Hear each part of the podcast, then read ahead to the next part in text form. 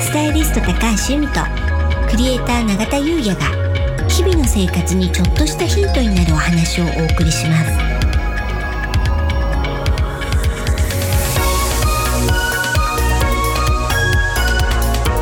こんにちは、クリエイターの永田優也です。こんにちはスタイリストの高橋由美ですは楽しくて楽になる。い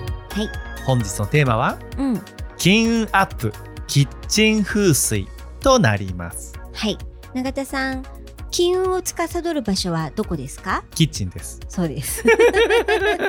今言った通りなんですタけイど、トルにもね。はいはい、お部屋の中でキッチンなんですねそうですよね。うん、なので今日はですねキッチンを整えて金運アップをしましょうってお話をしたいと思ってますありがとうございます。はい私ね風水を始めた時に一番最初にやったことがあるんですよ、うん、なんだと思います、確か、うん、プラスチック製品のはい、うん、処分。そうはい、ピンポンですありがとうございます。はい、もちろんね、あのプラスチックは便利だし、あのお家の中でねいっぱいあると思うんです、うん、ただえー風水的には、はいプラスチックは悪いヒノキうん、を持っているとされているので、なるべくお家の中からなくした方がいいと。はい、とはいえねうん、プラスチックじゃなければあのないものもあるんです、まあリモコンとかね。そうそうリモコンとか、はいまさにそうなんですよ、なのでね、うん、うん、あのそういうもののことまでは言ってないです、はい、その例えばですけど、まな板、まな板。うん、まな板って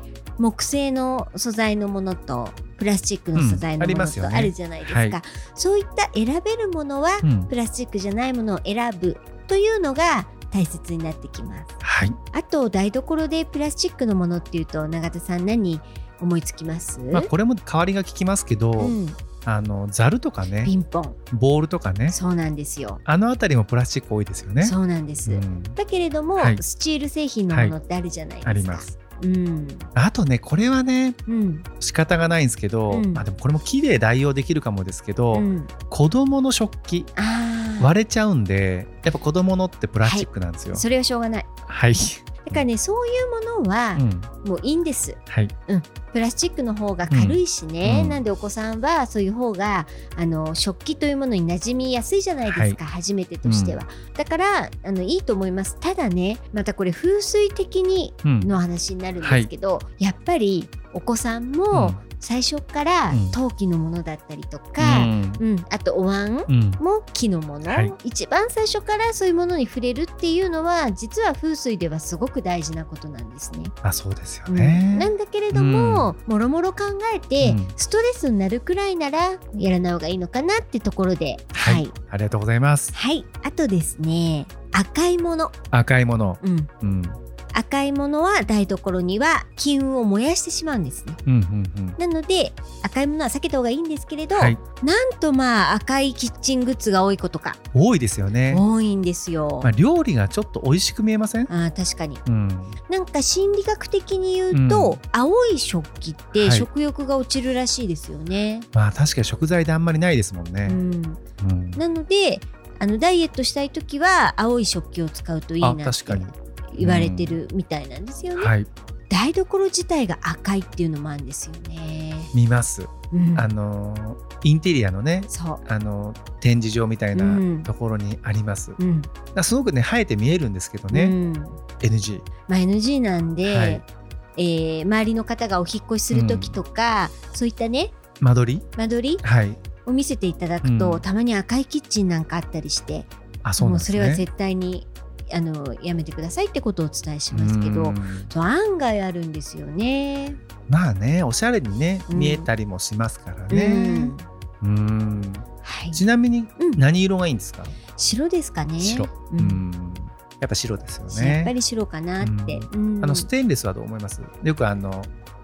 ステンレスはねうん問題ないです。あ本当ですか、うんでさっきねね、白がいいって言いましたけど、うんまあ、白はねあの万能だし、はい、あと白だと汚いのが目立ちますよねでも逆にそれがいいですよね、はい、やっぱりキッチンはあの綺麗にしておくことがうんとっても大事なので、うんわかりましたはい、あとですね猫モチーフのグッズ、猫モチーフのグッズ、うん、うんこれね猫好きの方要注意うん、どういうことですかあの台所のキッチンのツールではい。猫のモチーフのものとかが結構売ってるんですよ。へえ。うん、例えばキッチンクロスだったりうん。鍋敷きが猫の形だったりとか。ああ、ありますね。そうなんですよ、うん案が多くてはい。で私もね猫が好きなので、あ、そうですよね。は。いあの猫グッズ猫モチーフのものは好きなんですうよ、んだ。から目に入ってくるんですけど、キッチンのものはあの使わないようにしてますね、うんキッチン以外のところならいいですし、はい。あの猫はねビューティー運なので、うんうん例えば化粧ポーチとか、うんそういうのにはねあの全く問題ないしはい逆にいいので、うん台所との相性が悪いってことですね。うんうんうんそういうことですはねい。はい、わかりました。はい、あとねこれねやってる方すごく多いと思うんですけど、うん冷蔵庫のマグネットうちです。 ダメなんですか。ダメなんですよ。え、はいこれは機運が著しく落ちるのでもう今日帰ったらすぐに外してください。ですうね。ん、ダメなんですね。ダメなんですでもこれ結構知れ渡っていて、うん。冷蔵庫のマグネット NG といううん。お話して、はいであとですね蓋がついてないゴミ箱、うん。 うん、うちです。本当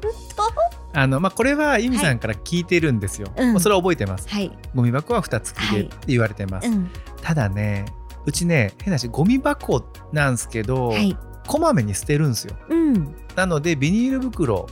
に入れて捨てるんですよ。もう、うんうんうんあゴミ袋ですか。ははい。い、なのでまあ一応ゴミ箱らしきものもあるんですけど、うんそこにまあさってセッティングしうて、ん、でゴミ入れたらもうすぐ捨てちゃうみあたいなー。まあねできれば蓋付きの方が望ましいですけどすぐ捨てるんだったらねそうなんですまあ、うん、よくはないけど、うん、そうなんです。はいありがとうございます。はい でこれはねキッチンに限らずですはい。ゴミ箱は必ず蓋付きのもの、会社はねうん、そのようにさそせうてでもらっすてよね、ます。はい。あとはですね賞味期限切れの食品うん。うんこれもお聞きしてはいやりました、うんだいぶすっきりしましたはい冷蔵庫の奥の方にですねはい結構眠ってたんですよ、うんうん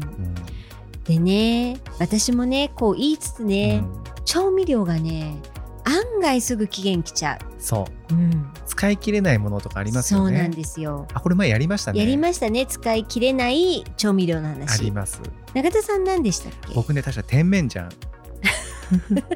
あの僕麻婆豆腐に甜麺醤と豆板醤豆板醤うん使うんですけど、うん豆板醤はね、うんまあ、その一回一回にたくさん使うっていうのもありますし、うんあ僕のやり方なんですけど、はいであと他のにも使えなくもないんですけど、うん甜麺醤うまく使えなくてだって甜麺醤うちないですもん麻婆豆腐ぐらいですよね麻婆豆腐に入れるんですか美甜味しいですよ麺醤ってちょっと甘いやつですかね調味料だけだったらあーはいうんうんうんそうなんです、まあ、コクが出るというか、うんまあ、豆板醤だけだとねうんやっぱちょっと締まらないのでなるほど、はいへー入れてるんですけど、うん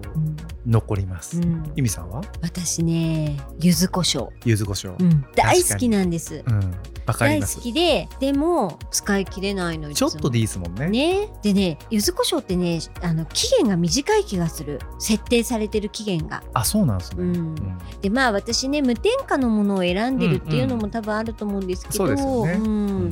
なのでね使い切れないし、うんあとケチャップ、おおなるほど、うん、私ナポリタンを作る時とか、あとちょこっとね、あのー隠し味でっていう時にしか使わないんですけど、うんでもトマト缶じゃなくてケチャップが欲しい時ってあるんですよ、わかります、うん、うんなので一番ちっちゃいの買ってるけど使い切れないそういうことですよね、うちねケチャップはね、うんうん子供がいるんであですよねポテトにねつけたりね、うんうんうんナゲットつけたりとかしてるんで、うん意外となくなるんですよね、はいただ今思い出しました、うんドレッシングああうんうんうんそうあんま生野菜を食べないっていうのはあるかもしれないんですけど、うんドレッシング大抵残るんですよへーじゃあもう大抵いろいろな種類がどんどうんん増えていって、うんで余っていくみたいうな、んはいなるほどはい私ねドレッシング買わないんですよねあ買わないですね、うんうんオリーブオイルとお醤油とかあそっかそっかオリーブオイルとおう塩んとか、レモンとかにしちゃうんで、そうドレッシングはね大丈夫だけどはいはい、まあでも残りますよねねそうなんですだからうん定期的なチェックが必要、はいわかりましたはいあとですねガス台の下には何を置いたらいいんでしたっけ永田さんはいガス台の下は、はいえーそれこそ調味料とか、はい乾麺とかですかね、はいそういったものを置いても OK ははいい、食品はい、はいじゃあシンクの下はえーシンクの下が調理器具ですねはいお鍋とか、はい、はい、あとね、まあ、ペットボトルとかの買い置きとかうは、んはシンクの下はいそうこれね水と火のバランスなのでこれ大切です、はいわかりましうた、ん、じゃあ最後にね、うん絶対やっちゃいけない NG のお話をして終わりたいと思うんですけど、これご存知ですか永田さん絶対 NG うん、絶対 NG って何ですかね、うん、321ブブー はい冷蔵庫の上に電子レンジを置くことであす、そうだうん、ねはい。これね、貧乏セットと呼ばれていて、はい金運を著しく落とします。うんこの間、お仕事仲間の、はいあの事務所が移転したってことでね、あのお祝いに行った時に、あのちょっと見てくれないかなんてお話になって、ちょっと風水チェックしたんですけど、はいまさかのこの貧乏セットをやっていて、うんそれでまあねあのちょっとダメなんだよなんて話をしたら、もうすぐにあの直してましたけどい間にね、あの木の板入れればいいんですうよ。んうん、ちょっと厚めのねあの木の板を、まあ、東急ハンズさんなんかで、うんあの希望のサイズにカはいットしてくださるのでね、そうでそれを対処したらいろいろねトラブルがなんか実は続いてたらしいんですよねそれがピタッと止まったっていうお話で、はい、よかったなんて言っていただいて。いそうなんですよ。んでね、これは絶対 NG のことですね。はい台所っていうのはね水と火が共存してるじゃないですか、なので陰と陽のバランスが崩れやすいんですよあーね。なるほど、うん、なのでねここら辺を気をつけてあの綺麗にしながら、金運アップというのを心がけていただけたらと思います。ありがとうございますはいそれでは本日は以上となりますはい、楽しくて楽になるスタイリスト高橋由美とクレーター永田優也がお送りしました